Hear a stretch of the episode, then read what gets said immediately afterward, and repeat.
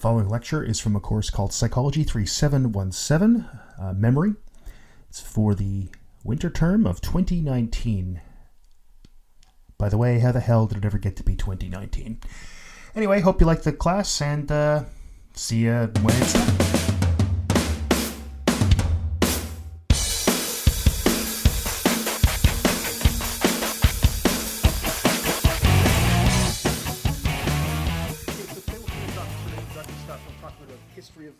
Memory, which I think it's important to get perspective on where things are going by looking at where they've been. Uh, so last time we talked about different things that people measure usually in memory. So looking at the forgetting curve, Haber-Bosch practice, and coding specificity.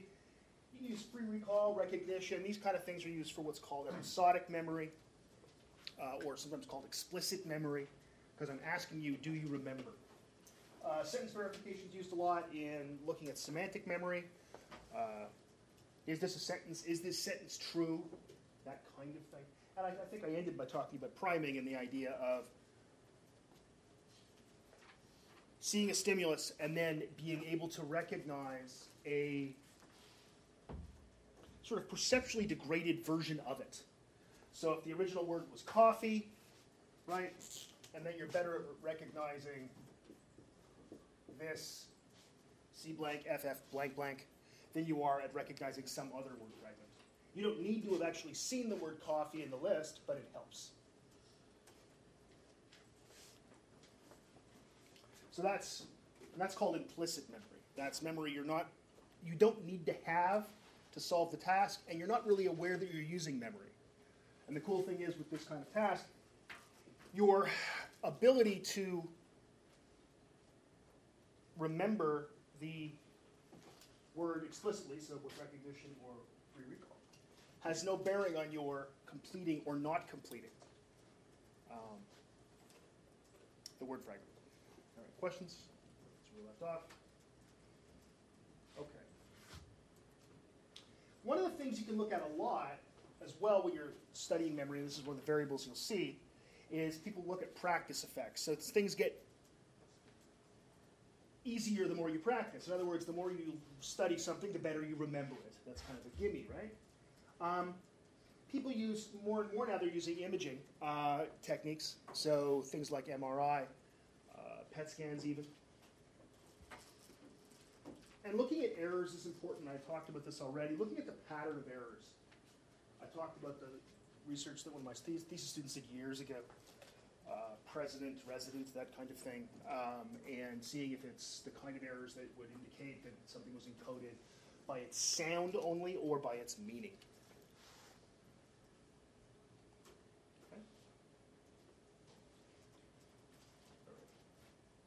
So one of the things we end up looking at a lot are models of memory, and this is the classic Atkinson-Shiffrin model. It's funny, it's called a two-store model, even though there's three stores a classic sort of two-store model of memory, which is that we have two things we call memory, short-term memory or short-term store you hear a lot today, or really working memory you hear a lot more of than even short-term store, uh, and long-term memory. They're the real memory parts, then there's sensory register. This is the Atkinson-Shiffrin model. This is the model that sort of comes up during the cognitive revolution. This is something that's important when, it, when you talk about uh, going from behaviorism to sort of a cognitive psychology approach to memory. Okay? And this is the one you're, like I said, you're taught this in intro. As a rule, this is a vast oversimplification, but it helps explain a lot of data. Right? So the sensory register, the idea here is that stuff is it's raw, unprocessed information it does not last long. It's measured in milliseconds how long it lasts. Right? And it's basically simply, I hate seeing wires just sticking out of the wall. That scares the hell out of me. They're probably just data things, but it's still scary. Um, so it's just measured, it, it just contains patterns of activation on your retina, basically, is the, is the notion here. It's completely sensory.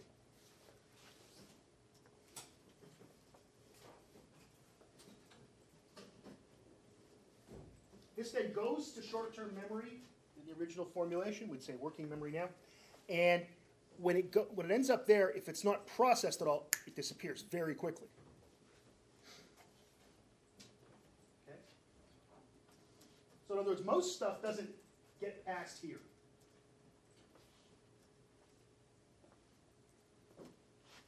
And then we take that information and we might do something with it and it gets stored in long-term memory. We also can take things from long-term memory and throw them into short-term memory.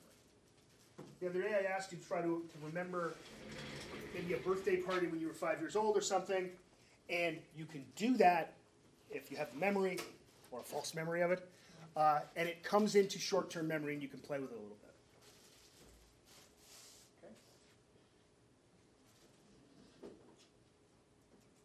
In some respects, what happens here is the computer analogy kind of works between short-term and long-term memory.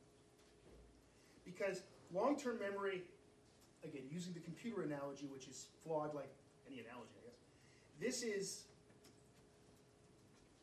your hard drive.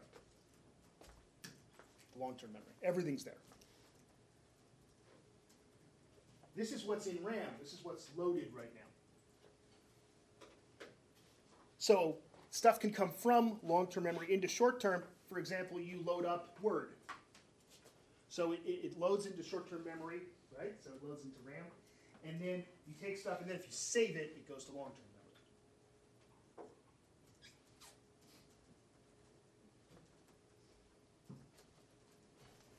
Short-term memory has a limited capacity, the notion with this model and we can say what that capacity is, which is 7 plus or minus 2, quote, chunks. What's a chunk? A chunk is the smallest unit of information that short-term memory can store. What's the smallest unit of, information that short-term memory can store? It's a chunk. It's exceedingly, completely, and totally circular, which makes it kind of an issue. It's kind of a problem. Uh, long-term memory in the Atkinson-Shiffrin model is thought of as being essentially limitless. It's essentially limitless. Now, sometimes stuff you see the sort of dotted line here can go from sensory register right to long-term memory. This is the notion that sometimes stuff bypasses short-term memory, but somehow gets into long-term memory. And this is thought of as an explanation for deja vu. Right? So what happens is the explanation here is that actually you're not remembering something that you've seen before. It's actually right now that you're remembering, but it feels like it was a long time ago because some of this got into long term memory. Deja vu is a really hard thing to study because it's hard to make that happen in a lab.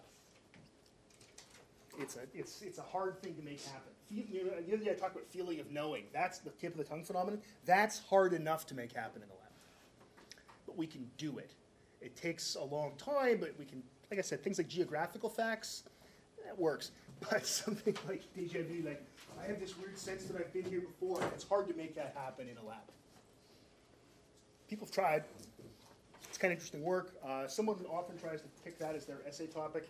It's not an easy one. Questions so Again, this is stuff I think you probably learned in intro. Now, to get a little more advanced, we talk about things like neural networks. So this is usually for knowledge. Neural networks have separate nodes or processors or something sometimes called. And they hold bits of information and then they're connected together. This is for looking, recognizing objects, looking at their attributes, that kind of thing. Right? So we could have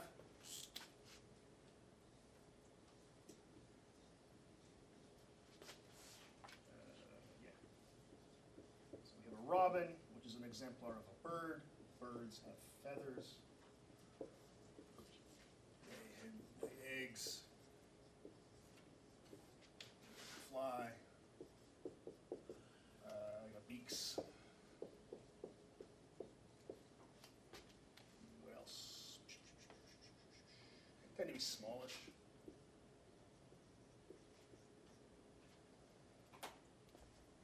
So, a robin. Now, robins themselves have things like their red, for example. Now, thing is, we can think of this, it's called a neural network because the rules these things operate on are similar to how neurons operate, in that these connections get more robust, perhaps, fire more quickly, the more they're used. Like a Hebb synapse, right? And that there is inhibition and excitation. So saying this is a neural network is not the same as saying this is happening in your brain. Your brain may be full of neural networks. In fact, I would make an argument that it almost certainly is. I, but I would also say that it isn't necessarily the case that you have a single cell that represents egg laying. That seems almost ridiculous. Right?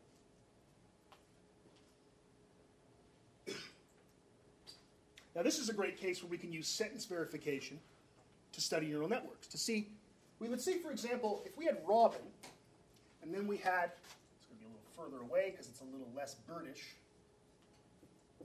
ostrich. Now, ostriches are birds, and we all know they're birds. Robins are birds, we all know they're birds. But robins are a much better exemplar of birds than, than ostriches. So if I ask you, is a robin a bird? You will say yes. You'll say yes very quickly. Nobody gets these wrong. If you do, there's a problem. You probably, it's either a language problem or something else. And we all know that ostriches are birds, right? That's just something we know. It's something you learned as a kid. But it'll take you longer to say an ostrich is a bird, to say yes to that, than it will to say, is a robin a bird? It's not like it's, it takes you, you don't have to think about it but it actually does take you longer. You measure this in tenths of a second, but it's a reliable effect. Showing that it looks like we're storing the concept of robin, the concept of bird, the concept of ostrich in something like a semi hierarchical or quasi hierarchical neural network. Okay? These neural networks, by the way, are used a lot in computer programming for uh, artificial intelligence, for machine learning, that kind of thing. if you've got one of those voice assistant things like the Amazon one or the Google Home, or if you're exceedingly rich, the Apple HomePod costs a million dollars. Um, it learns your voice. When you first use it, I have one of those Alexa things. Um, if anybody's listening to this now in their thing, Alexa, turn off the lights. Screwed up somebody's lights. Um, at first, it actually has to learn your voice. And Isabel, my wife, is always saying, it doesn't understand my accent. Like you tell you have to talk to it more. The more she talks to it, the more it'll understand what she's saying. Right? At first, it didn't quite understand things I said. Doesn't get my sense of humor. No, it's, it's not quite there yet. But after a while, it's pretty good at it, and I can say things across the house to the thing. And then I thank it, which is so Canadian. It's so weird. Like I do that too. you do it? Okay, so it's not just me. Yeah, it's like Alexa, turn on the dining room. And both dining room lights turn on. Thank you. it's sad. It's weird. You ever ask it to sing? Alexa, can you sing? Yeah. It'll sing for you. All kinds of different songs. So that's doing that with neural networks. That's how it's learning these things. Because it then will ask you a question. Did you mean this? And if you say yes, it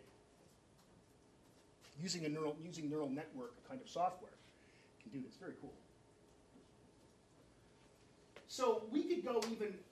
Let's think about recognizing an object, going from lines, line orientations to letters, to words, to concepts, because these are just lines on your retina, and then you almost immediately recognize them as letters and then words, and then the concepts those words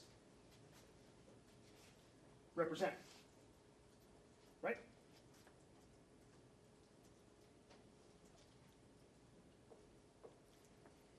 This is one area where the study of memory, especially semantic memory, uh, has really had an impact and been impacted by uh, artificial intelligence and computer science. When we start talking about uh, network models and stuff like that, all that stuff comes from computer science, early computer science stuff in the 60s and 70s. And then it, build, it gets built on by psychologists, and then it goes back and forth. I know a guy who, who builds neural networks, like that's his job. And I once asked him to come and talk. This was years ago. He doesn't work here anymore. I said, "Can you come? Why don't you come to my memory class?" He said, "I've never taken a psychology class in my life. I build software that runs traffic lights in cities, Oh. and it learns." So there's a lot of connections here with these neural networks, and we'll talk extensively about this. And I know Lori talks about this in the cognition class, so I'm pretty sure she does. She does, right? Yeah. Yeah. Okay, some other models we can talk about. This is in the, the, the paper I had you read last week, the Tulving paper, episodic versus semantic memory. Episodic memory is memory about episodes in your life. They are self-referential. They are about you. They have time and place. And semantic memory, which is knowledge about the world. Tulving always used the example that semantic memory is knowing what breakfast is. Episodic memory is knowing what you had for breakfast.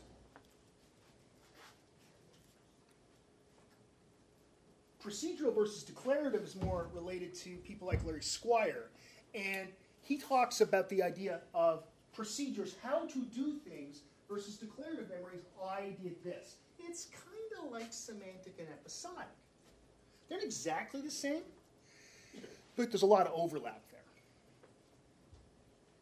Working versus reference memory, those of you who've taken animal cognition with me last term know that working memory in animal memory studies is the rules of, of, of, of the game, the rules of any task, and reference memory, I'm sorry, reference memory is the rules of any task, and working memory is the memory you need to solve one trial of that task.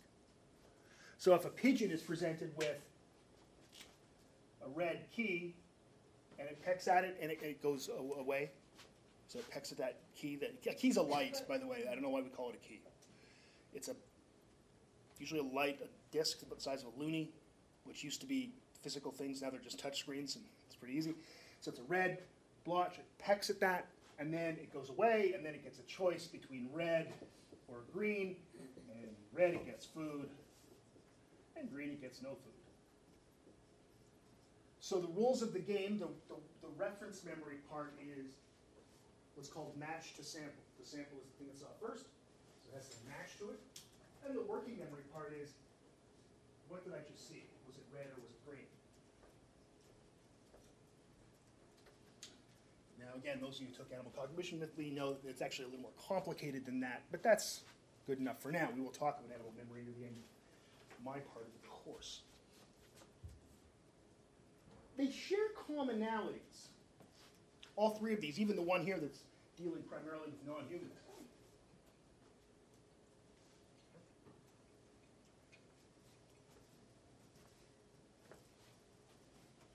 So there's, there's, there's sensible divisions. When Tulving first talked about episodic versus semantic, he wasn't talking about different memory systems or, or, or um, anything like that. He was talking about classifying different kinds of results. Right? And tasks. He wasn't, he eventually, a couple years later, said these are separate, distinguishable memory systems, different, and he went call them cognitive modules. Uh, he wasn't saying that at first. And a lot of people, there was pushback. At first, when he wrote that paper that you guys have hopefully read, people were like, this is really good. And then about a couple years later, he's like, these are actual systems. And people are like, wait, wait, wait, wait, wait, wait. You said it was a way to classify tasks. Now you're saying they're distinguishable systems, cognitive systems in the brain? That's a bit much.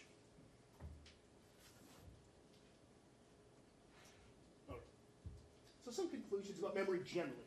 I think it's diverse and exciting, but that's because I find I've, I study it.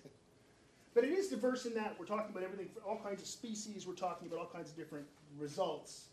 It's also pervasively about being human. We know we have memory. It's possible to measure memory indirectly. Uh, in fact, that's almost all we do. And it, maybe it's going to become more and more directly when we look at things like uh, fMRI and even PET scans. Right? Oh yeah. Last, for some reason, the last point never comes up automatically with this. I have to use my computer.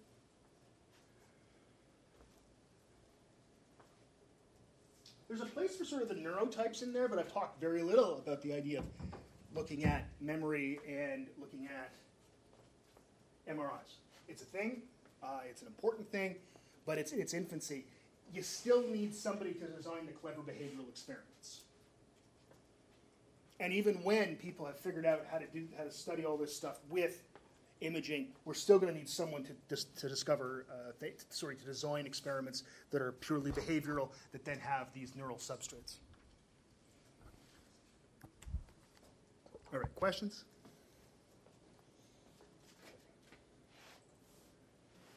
So,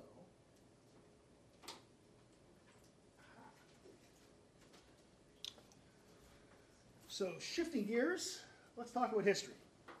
So, the history of, of memory studies.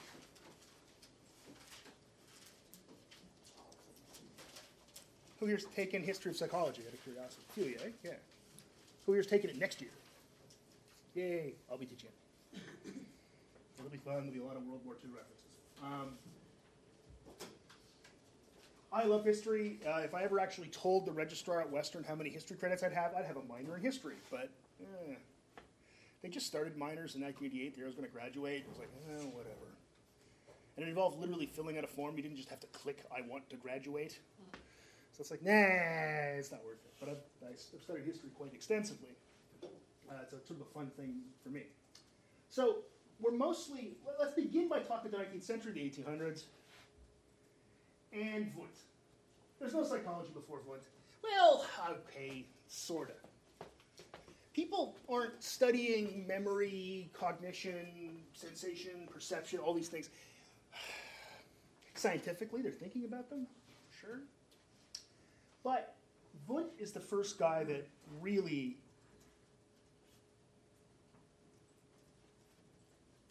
does experimental psychology. And in fact, for most people, when you say, when did psychology start, they'll tell you 1879.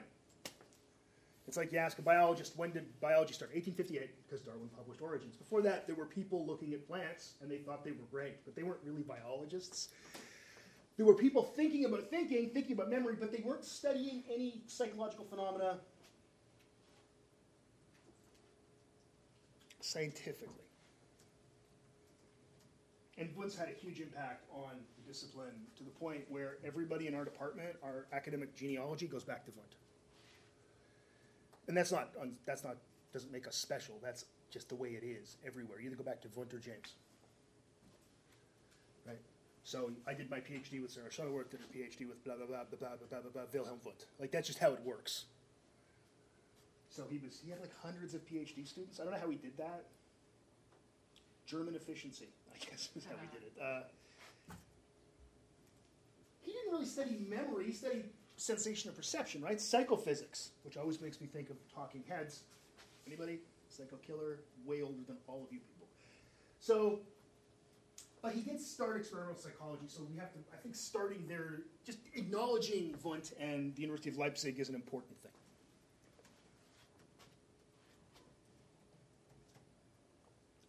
Man, the best thing I ever did in my life, besides have children and get married, was buy a little fridge to have cream in my office for my coffee. Instead of, you know, Coffee Mate, which is just like putting chalk in your coffee.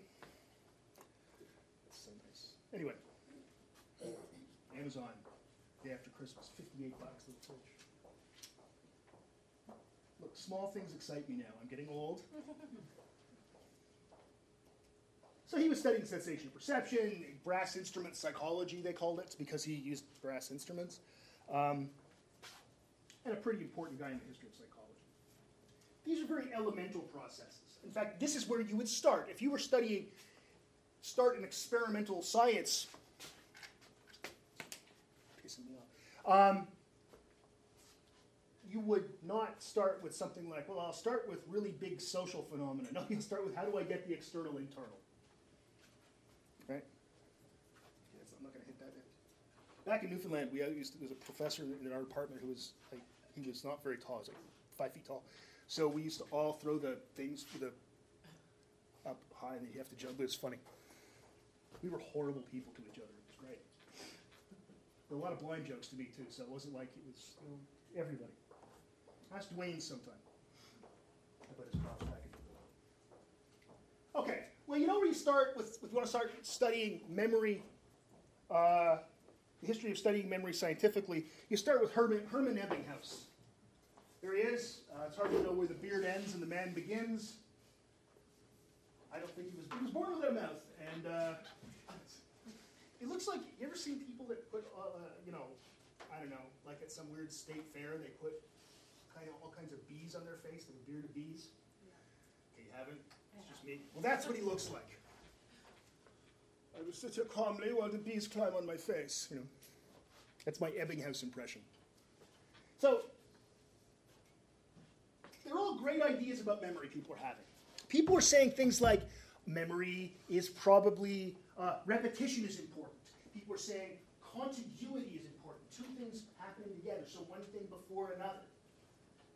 Right? People are saying, they're all common sense things, by the way, that we associate things. There were the British associationists, the empiricists, they were associationists, right? Like Locke and Hobbes, going back to the 16th and 1700s philosophers of the mind were saying things, but no one was testing them. So they're saying all these great things, and then Ebbinghaus is like, you know, we could test it empirically. So here he is. He says, I'm going to test all these ideas empirically that people have had for years about memory. Two things occurring together in time will be associated. Is one of the things that people always said. That's a contiguity. Um, the further apart two things are, the less they'll be associated. That's good. Uh, that people forget things, and when they forget it, it's pretty much linear. Okay. Repetition is important. Yep. You remember things forever. Like all these things, people were saying them in philosophy, but no scientist was there was no science of, of, of psychology, no, mem- no science of memory. So no one was actually testing these things until Ebbinghaus comes along. He's going, I'm going to test this stuff. So it's interesting, too, that behaviorists, the sort of arch enemy of the cognitive psychologist, the behaviorist, they claim Ebbinghaus as, as, a, as one of theirs, and so do cognitive psychologists. Because the, me- the methods he used are basically instrumental conditioning in, in a sense, but with a human. All right. I, I really quite like Ebbinghaus. I don't think he gets the he doesn't quite get. I mean, people talk about him, but they talk more about other people in the history of psychology, and I really like that. So what he decided to do is he said, we'll, we'll study nonsense syllables. Memory for nonsense syllables. Not memory for actual words, which is what we do today, because he was smart enough to realize that maybe some words are easier to remember than other words. But if I use consonant, vowel, consonant trigrams, so just very simple, so a consonant and he's doing this in German. I don't know if this is a word in, in, in German, but we'll make something that's not a word in, in English. A cug. There you go. C U G. There's one of them. It's too short. These are all too short to be German words. So, yeah. So he gets a list of these nonsense syllables. He generates lists of them, and then he's going to see study memory for these lists. And they're lists of I can't remember exactly how many at a time. It was something. It was between like ten sometimes, and other ones he'd go like fifty at a time. Okay, or more. He's actually studying himself, which is something today we would not do. Well, we might. If you are studying perception and sensation, you can, and it's a basically, is there a stimulus? Is there not a stimulus? And is there stimulus? Is there not a stimulus like symptom detection? And you don't know the order of the stimuli, you can probably study yourself. You probably can. This is an elemental enough process that you should be able to do that. But today we wouldn't. We probably wouldn't study ourselves. Let's, let's be honest. So he learned these lists of nonsense syllables until he remembered them perfectly in order. So obviously he had a very big grant or a lot of research uh, spare time because that's a lot of work. And he found savings. In other words, he'd learn a list, and once he'd learned the list completely, he'd then move on to another list of nonsense syllables. He'd then come back again to that list that he seems to have forgotten, and he would relearn it more quickly. Oh, I mean, something like that we find in all memory tasks. He's the first person to actually study it scientifically and find something and show that it's real. He found the important thing here was repetition. The more you repeated, the more you studied, the better you learned. Again, this was something people had been saying forever, but no one had tested it. So you might think like, oh, well, that's stupid and boring and obvious. Yes, and if no, we have no proof of it, we can't say it's true. Right? One of the things that always bugs me about people when they when they complain about uh, studies in general about science and they say, well, yeah, like we didn't know that. No, we probably didn't really know that. Your common sense thought thought that, but your common sense would also say the world was flat, you idiot. Sorry, I wasn't talking to anybody specifically in the room.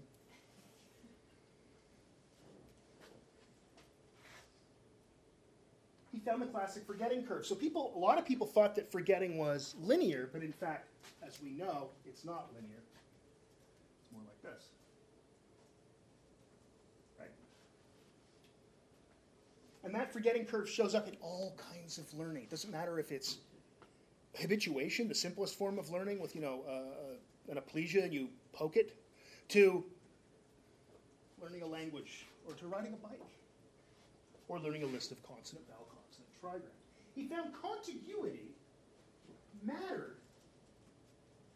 So people always said if one thing comes before another, so if uh, cug and then the next one was um, B E B E M, bam, a word. If you remembered cug, you were more likely to remember bem. Now people also said though that remembering bem would make you more likely to remember cug. This is what everybody was saying. All the associationists, because all their ideas were its contiguity. And he, in fact, found that reversal was detrimental. It's harder to remember bem cug than it is to remember cug bem. This, this sounds like I'm just speaking in gibberish. So it's contingency. One thing led to another. Try saying the alphabet backwards. You all know the alphabet. You're all adults. It's hard. These first one's easy. Z. Z, Y, and then what you do, at least if you're me, you go A, B, C, D, F, G, H, I, K, L, N, P, Q, R, S, U, W, X, Y. Okay. Uh, X, W, V, U, T, S, R, Q. See how hard that is? Watch how easy it is to do it frontwards. A, B, C, D, E, F. It's, it's trivial, right? Because the, the letters of the alphabet, the order they're in is completely arbitrary. The, a lot of people say, what about numbers? Well, they have meaning. Numbers are that those the numbers have meaning. If I gave you a, a set of digits in, a, in random order, you'd be screwed repeating it back to me backwards. You could do it, but it would be hard. So we found reversal was detrimental, which went against everything all these philosophers had said for all of these years. So it's, it's contiguity as long as one is contingent on the other. So really it's contingency, not contiguity. I'm, I'm assuming his friends called him Ebby. I, I doubt it, but I'm just going to say they did. Mm. DJ Master Emmy, uh, Ebby was his, uh, was his street name. he found interference. Dave, yes. Can you say that last thing you said? Contiguity. It's contiguity but contingency is more important than contiguity. So it's contingent, it's contiguity, but only in one direction. If one item is contingent upon the one before it. Yeah. So he found interference. So if he was to learn, he learned one list and then he switched to another list, he'd confuse the list that he had just learned with the one he was learning. Oh, that's good, right? We still talk about interference today.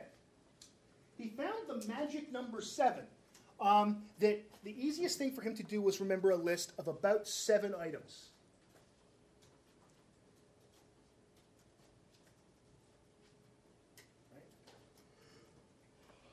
And I think this one of this week's readings is the one on the magic number seven. I think is it? Maybe I'm not sure.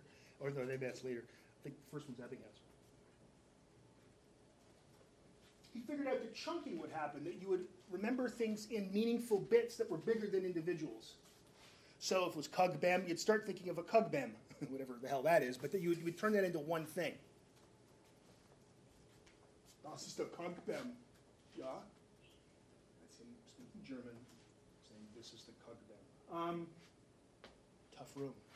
Or I've made these jokes so many times, you've heard them. He talked about mass versus distributed practice. This is something, again, we talk about. It was sort of rediscovered later. The idea that studying all at once, one of these lists, was not as good as studying it in bouts and taking breaks. You know, like how you eventually learn, unless someone tells you, but you, you eventually learn that's how you should study in university. It's like I'll stop after half an hour and then I'll start again. Instead of just saying, I'm going to just look at this and read for hours on end. Right? There's in first year, it's always like that. I studied all night, like people wearing it as some badge of honor. And then there's the smart kid who goes, Yeah, I studied for three hours. I, it took me six. I took breaks. Watched an episode of True Detective. Just that premiered last night. I was really excited.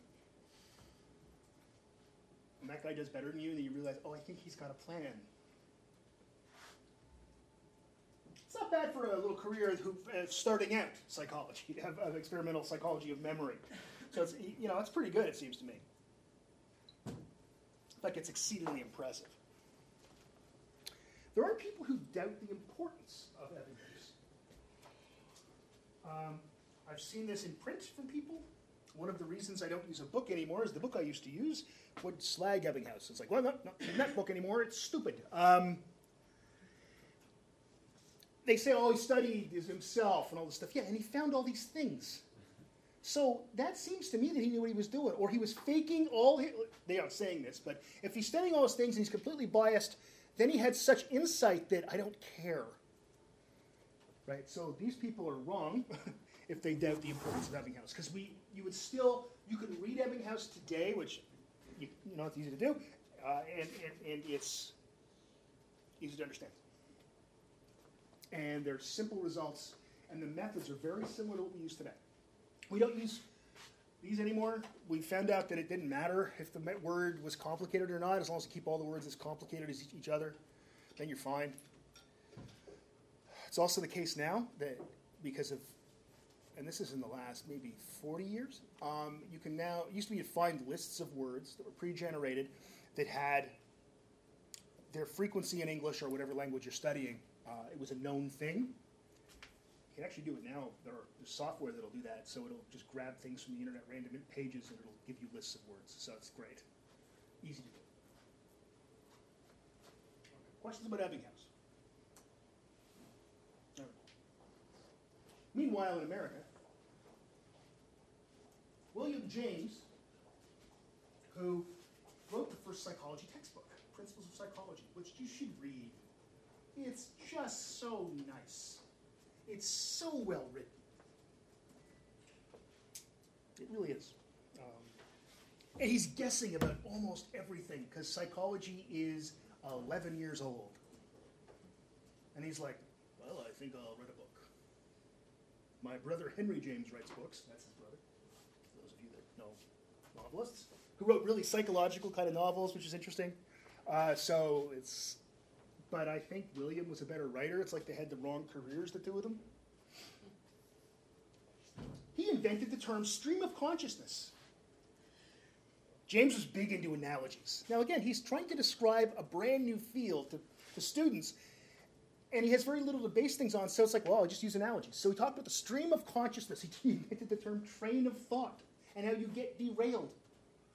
Terms we use today.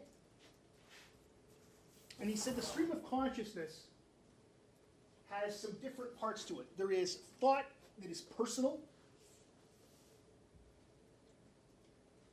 There's the idea that thought is changing, it's ever changing and meandering along. In, it has a direction, but you don't know what that direction is. Right? But it's because of who you are, it's personal. And it's continuous. You can't not think.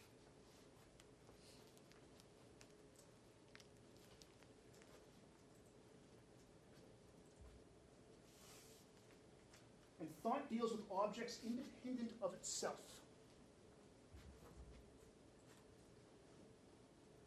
And the stream of consciousness, thought, is interested in some things and not others.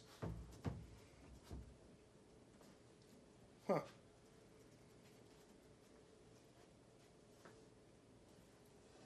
Episodic memory, it's personal. Changing, I guess that's kind of a gimme. It's continuous, sure. Objects independent of itself. In other words, you could, we can imagine things that don't exist. We can imagine conditions that don't exist or don't yet exist. We can plan. Um, it, it's interested in some things and not others. It's called attention. Not bad, right? Again, from doing this basically from first principles, he does cite Ebbinghaus a lot when he talks about memory. Because Ebbinghaus was the only person who's done any of this work on memory, so he's like, well, I got to cite somebody.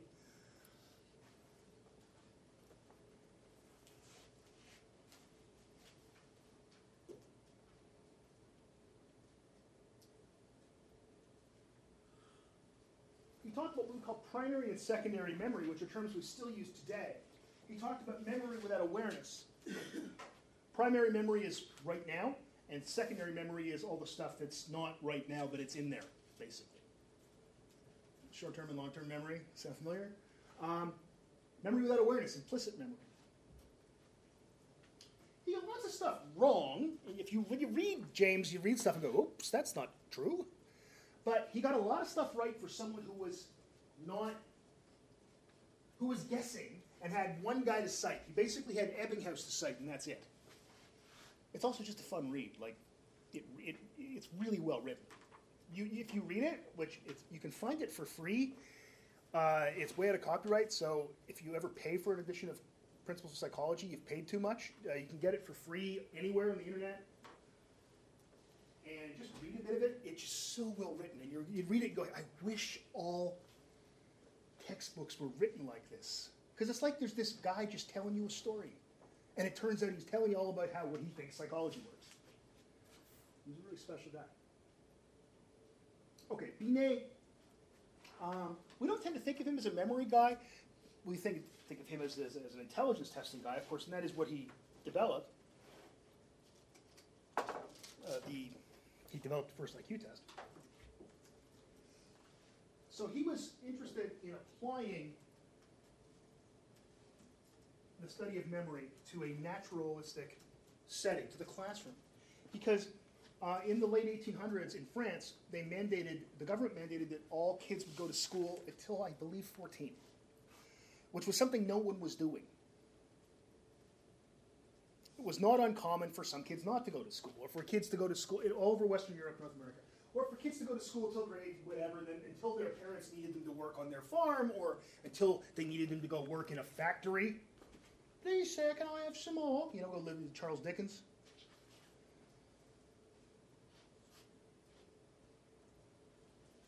The French government, an exceedingly progressive move in the 1800s, said everybody's got to go to school.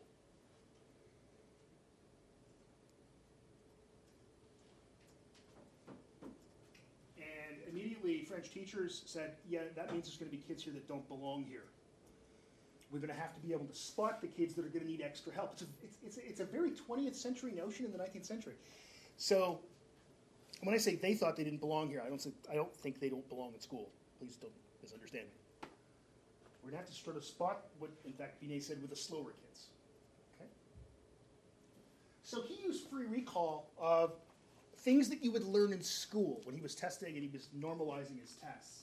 So words, um,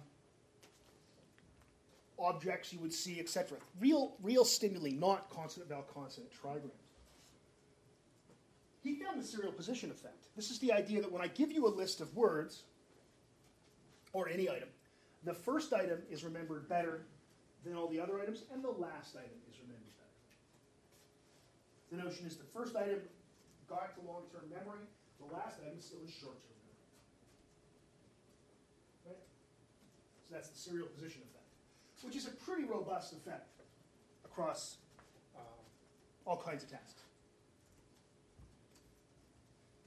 He also looked at errors, and he found that early errors, early in a list, sorry, early errors people make when they're doing free recall are acoustic. In other words, they're words that sound the same as the words that they are trying to remember. Later errors become semantic. They are about the meaning of the word. This is an effect we still see today. So it's not like, so he was, again, we think of him as this guy who developed the first IQ test, but actually he was using memory a lot, and a lot of like part of IQ tests that are just about memory. Right? There's digit span, things like that. So it's, it's not uncommon, even in an IQ tests today, that we still use a lot of memory components. Questions about Binet? All right. He was smart. He found that he found what's called the importance effect with prose memory. In other words, the more important something was to a, to a story, the more likely you were to remember it. Okay?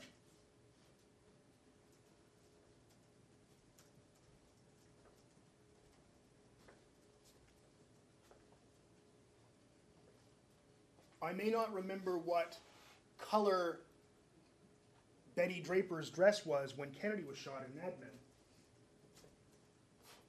I, I watched Mad Men. One my characters watched it. I just always watch it. You should too. Um, but I can tell you what happened that day in the story.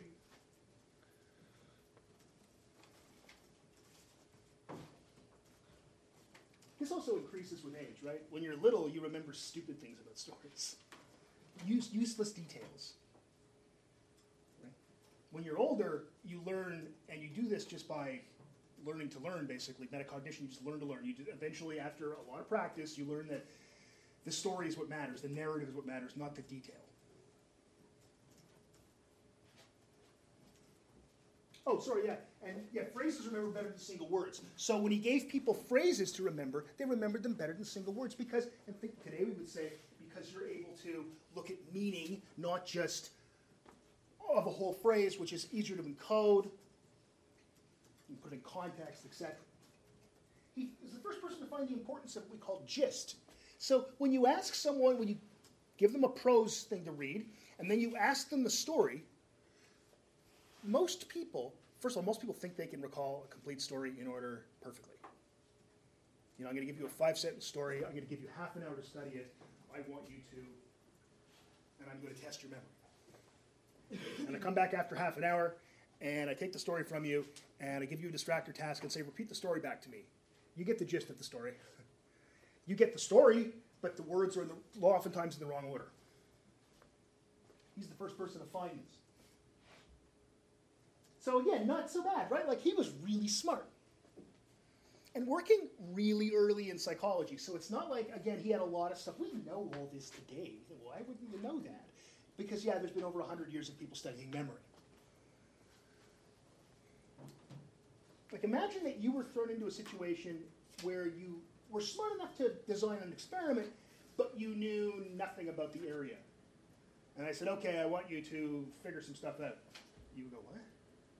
And that's what these people were doing. That's what makes them amazing. Okay, we get into the 20th century. Uh, in North America, the co- cognition, the idea of studying the mind or representation, gets eclipsed by behaviorism, at least in North America, not so much in Europe. Um, it's got some upsides. Uh, introspection was getting was being done, Wundt type introspection, even Thorndike type introspection, uh, Thorndike, uh, Ebbinghaus type uh, introspection, thinking about your own thinking. That's okay, right? Like Ebbinghaus using himself as his own subject is okay. We would call that introspection, but it's because you're recalling things that you've presented to yourself. That's fine, and that's what Wundt really talked about. Now, you're, you're a trained observer, like you're trained in how to observe your own behavior and your own thinking. Ebbinghaus, of course, trains himself, but in Wundt's lab, you would be trained how to study your own thinking. And it was all perceptual stuff. Um, and they're very simple events. Uh, the most complicated thing, maybe, would be the consonant vowel consonant trigram. Right? Binet was not studying himself, he was studying, it was an applied thing, he was studying kids. So it's a very, these are very simple stimuli. Like I said, I, you, can, you still do that today. I have friends who study visual perception, and they often use themselves and one of their graduate students as their subjects. N of two. But it's like everybody's visual system works the same way. It's fine to do that. Now, Titchener um, came from Wundt's lab, and he moved to States, and he decided studying using introspection involved a lot more of sitting and thinking. I have this pet theory that Titchener didn't actually speak German, and he was English, he moved to the States, and he actually just thought that what Wundt meant was just sit around and guess about how you think. I'm not sure that's not true, but it seems that way. Because then people were getting to the point where they were introspecting so much that they were getting the very complex stimuli and complex ideas, and you can't argue with someone's thoughts about their own thinking because their thinking isn't accessible to you. Right? When it, be, when it gets more complicated than a, than a cug bem. So Titchener and his students sort of took it too far, seems to me. So you can't prove, you can't disprove, you can't really study scientifically. When I say that I think that my memory works like this, and you say, no, it doesn't, I say, yeah, but mine does. you, can't, you can't, it's like, okay, argument over. Imagine how easy it was to publish back then. Uh, I got a man in my head that pushes buttons. You can't prove it wrong. With that in nature. I mean, like, so suddenly psychology becomes a joke. Uh, and the behaviorists come along and, and, and kind of fix that, but go too far the other way. Right?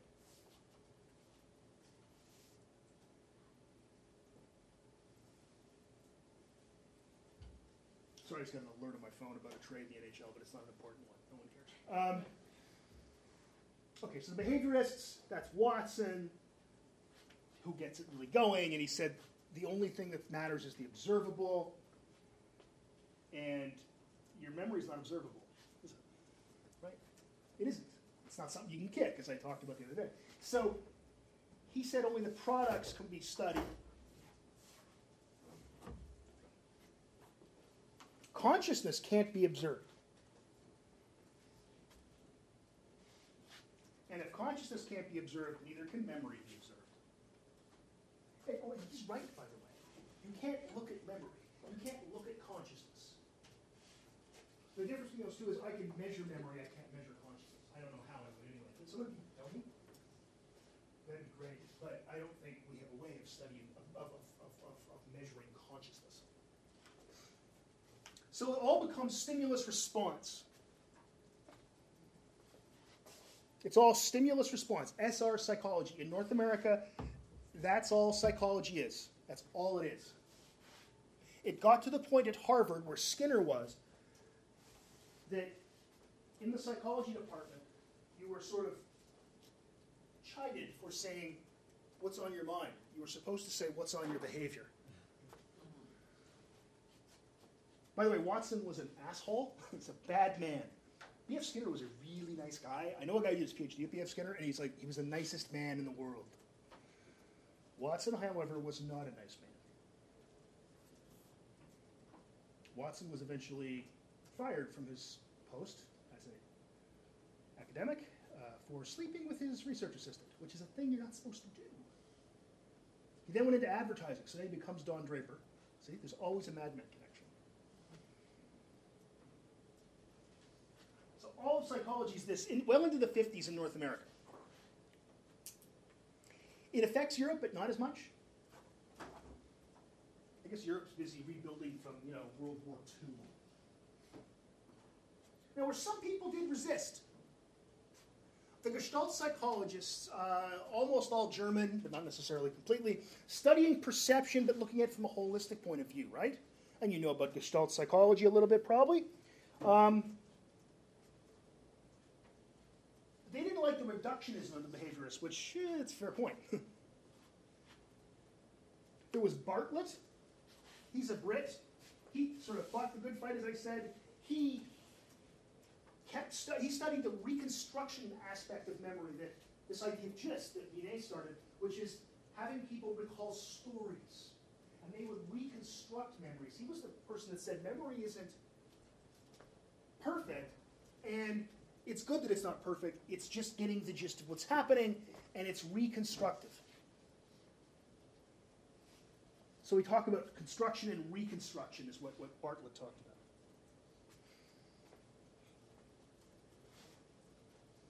Also, I like to think he was like President Bartlett on the West Wing. Again, everything's a TV reference for me. For the last two years, I've been pre- pretending Martin Sheen's the president. It's okay in my brain. Everything's fine. Martin Sheen will make sure everything's fine. All right. So this is into the 50s. There are people resisting, but they really aren't too much. There was personality and social psychology a little bit, and it actually has an effect starting the cognitive revolution. So psychology starts to outgrow the behavior because you know behaviorism is kind of I don't know, it's boring. So people talk about people studying personality talk about cognitive style. This is in the 50s. They're saying, look, different people behave and think differently. And I'm far enough away from where the animal labs are that no one's going to get mad at me, basically. These are people studying personality. Um, people studying motivation talked about cognitive dissonance. Right? And you know what cognitive dissonance is?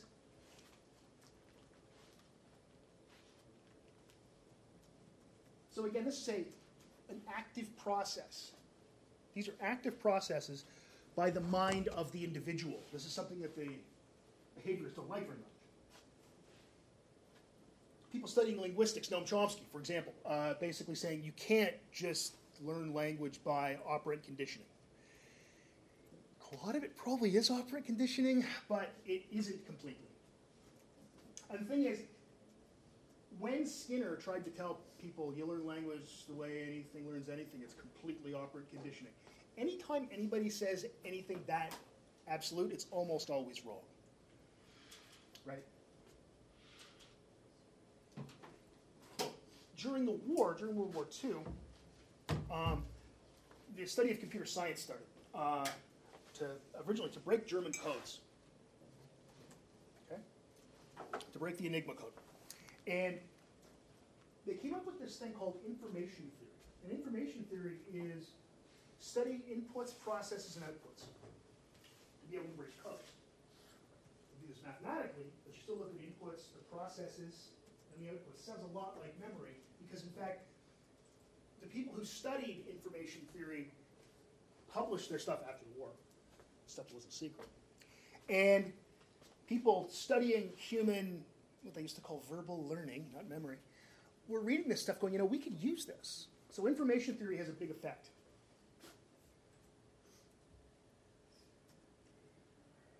So eventually what happens is we've got all this stuff happening at once after the war, and there's a lot of money poured into science.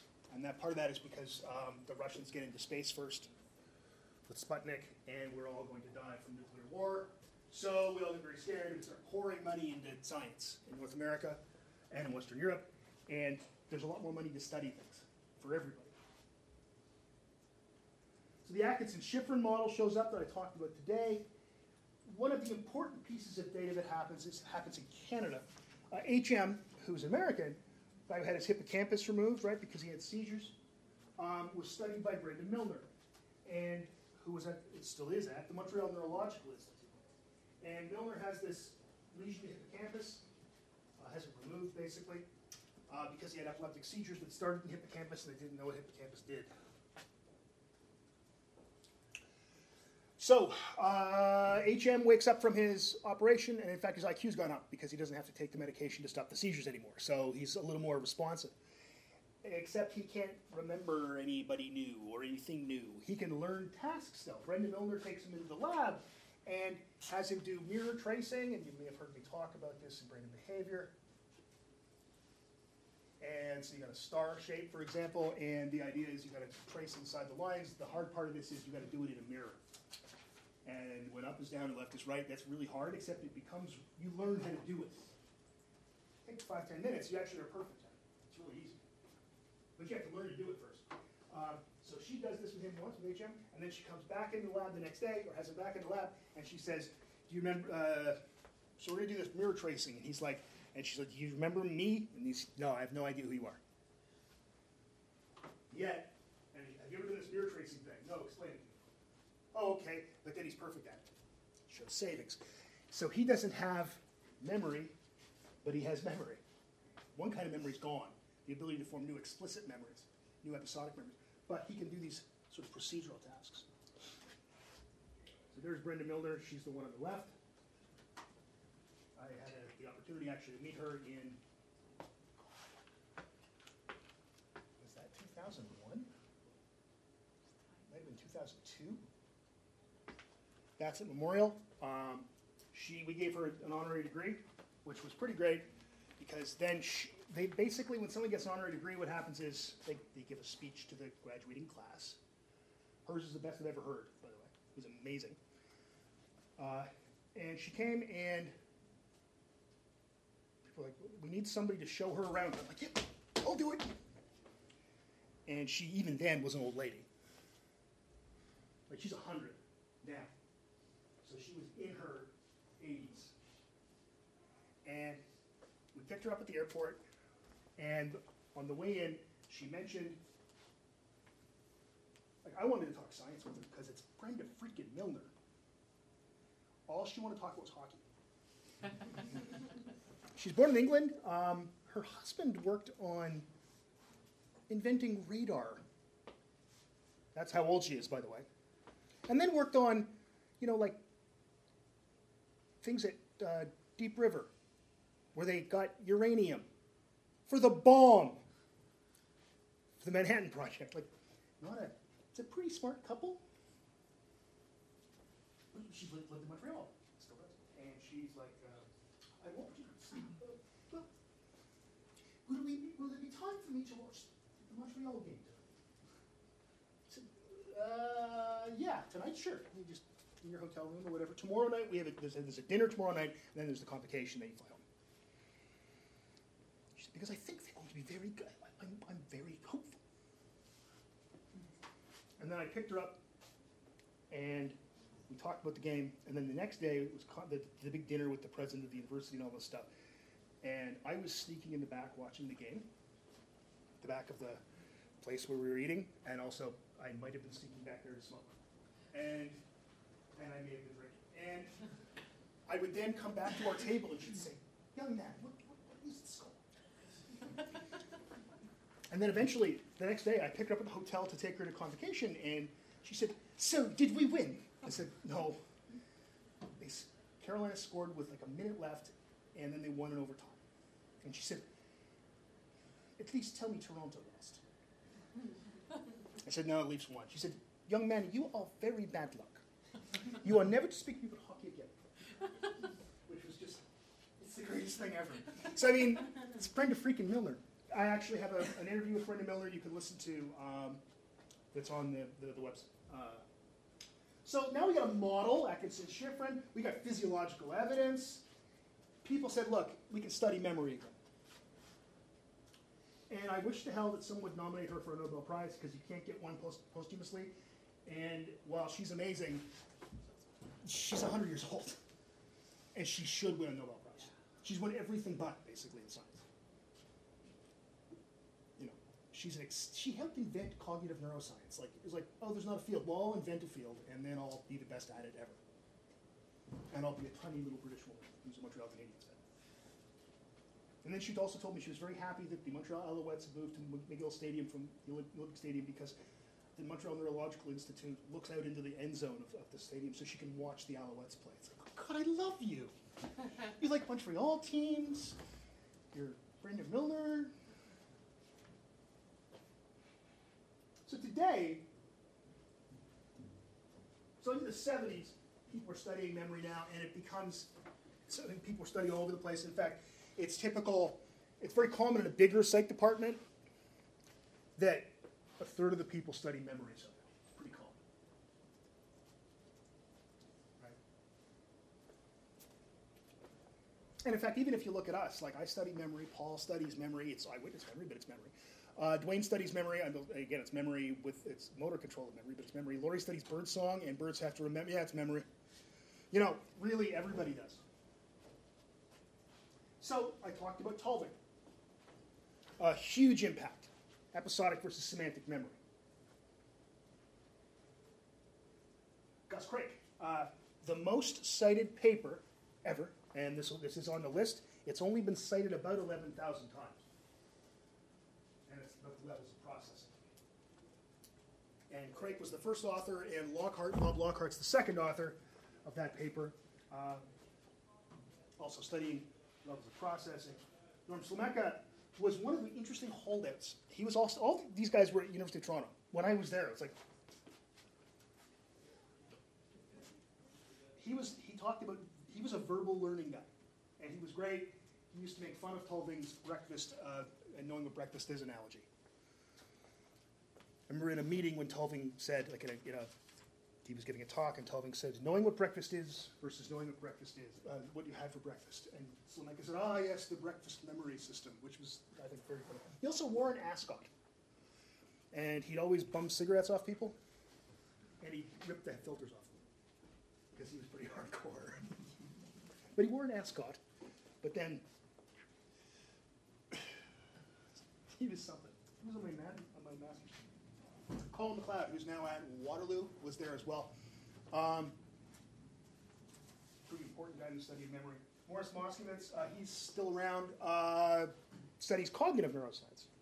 Look, these people are all Canadian, and they were all in Toronto when I was there. I was so lucky. Gord Schacter, I talked with him, the Tulving student who said, You can call me Dr. Schacter. Larry Jacoby, Canadian Connection, sent his kid to Mac. no, he didn't. Uh, he's American. Uh, Roddy Roediger. These are just off the top of my head. These are some of the most cited psychologists of the 20th century. Larry Squire, Elizabeth Loftus, and almost all these people are Canadian. All these here are Canadian. We're really good at this stuff. And Brenda Milner, Canadian.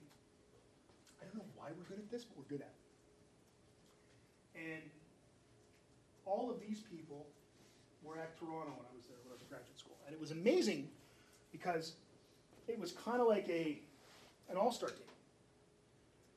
And you'd go to talks, and when you're in your first year master's student, and you just sit there going, "You know who that is? You know who that is?" And you just list all these was amazing. The best part was when the U- University of Toronto has a has a meeting every Wednesday at noon, and I know they still do, of the cognitive psychology group, and it's called the Ebbinghaus Empire. And though he's retired now, uh, retired from U of T, he now has appointments at like three American universities just to keep busy because he's Endel Tulving. He had a seat. Now, there was no assigned seats, but he had a seat. And it was the speaker was here, and Endel sat here. And the best thing was the first day, because some dumb master student in his first year would sit there, and it was always a competition between the uh, first person to notice it, first week or two. Guys, who wants to tell the, the, the new guy? You don't sit there. And one year I got to do it, it was so much fun. I said, oh, that's Tulving's seat. You probably don't want to sit there. Guy looks at me like all the color goes out of his face. It was great. Tulving was intense. Still intense. Also wrote me a letter of recommendation for my job, so thank you. Um, but, whereas Gus Craik is the total opposite, like completely relaxed. And just funny as hell. And he used to make fun of the way I dressed. Because it was the 90s and I wore jeans with ripped, basically like now, except more like Kurt Cobain. One day he said to me, I'm glad you got dressed up for that talk today. it's just wonderful. Anyway, we're really good at this. Memory has become this huge thing to study, and it's something that, as a rule, geez, I'd say more than half the students who do their honors thesis study memory somehow. And you'll see this if you go to the honors thesis conference in uh, March. Questions? Ah, I guess we're done now. Nice. Wonderful.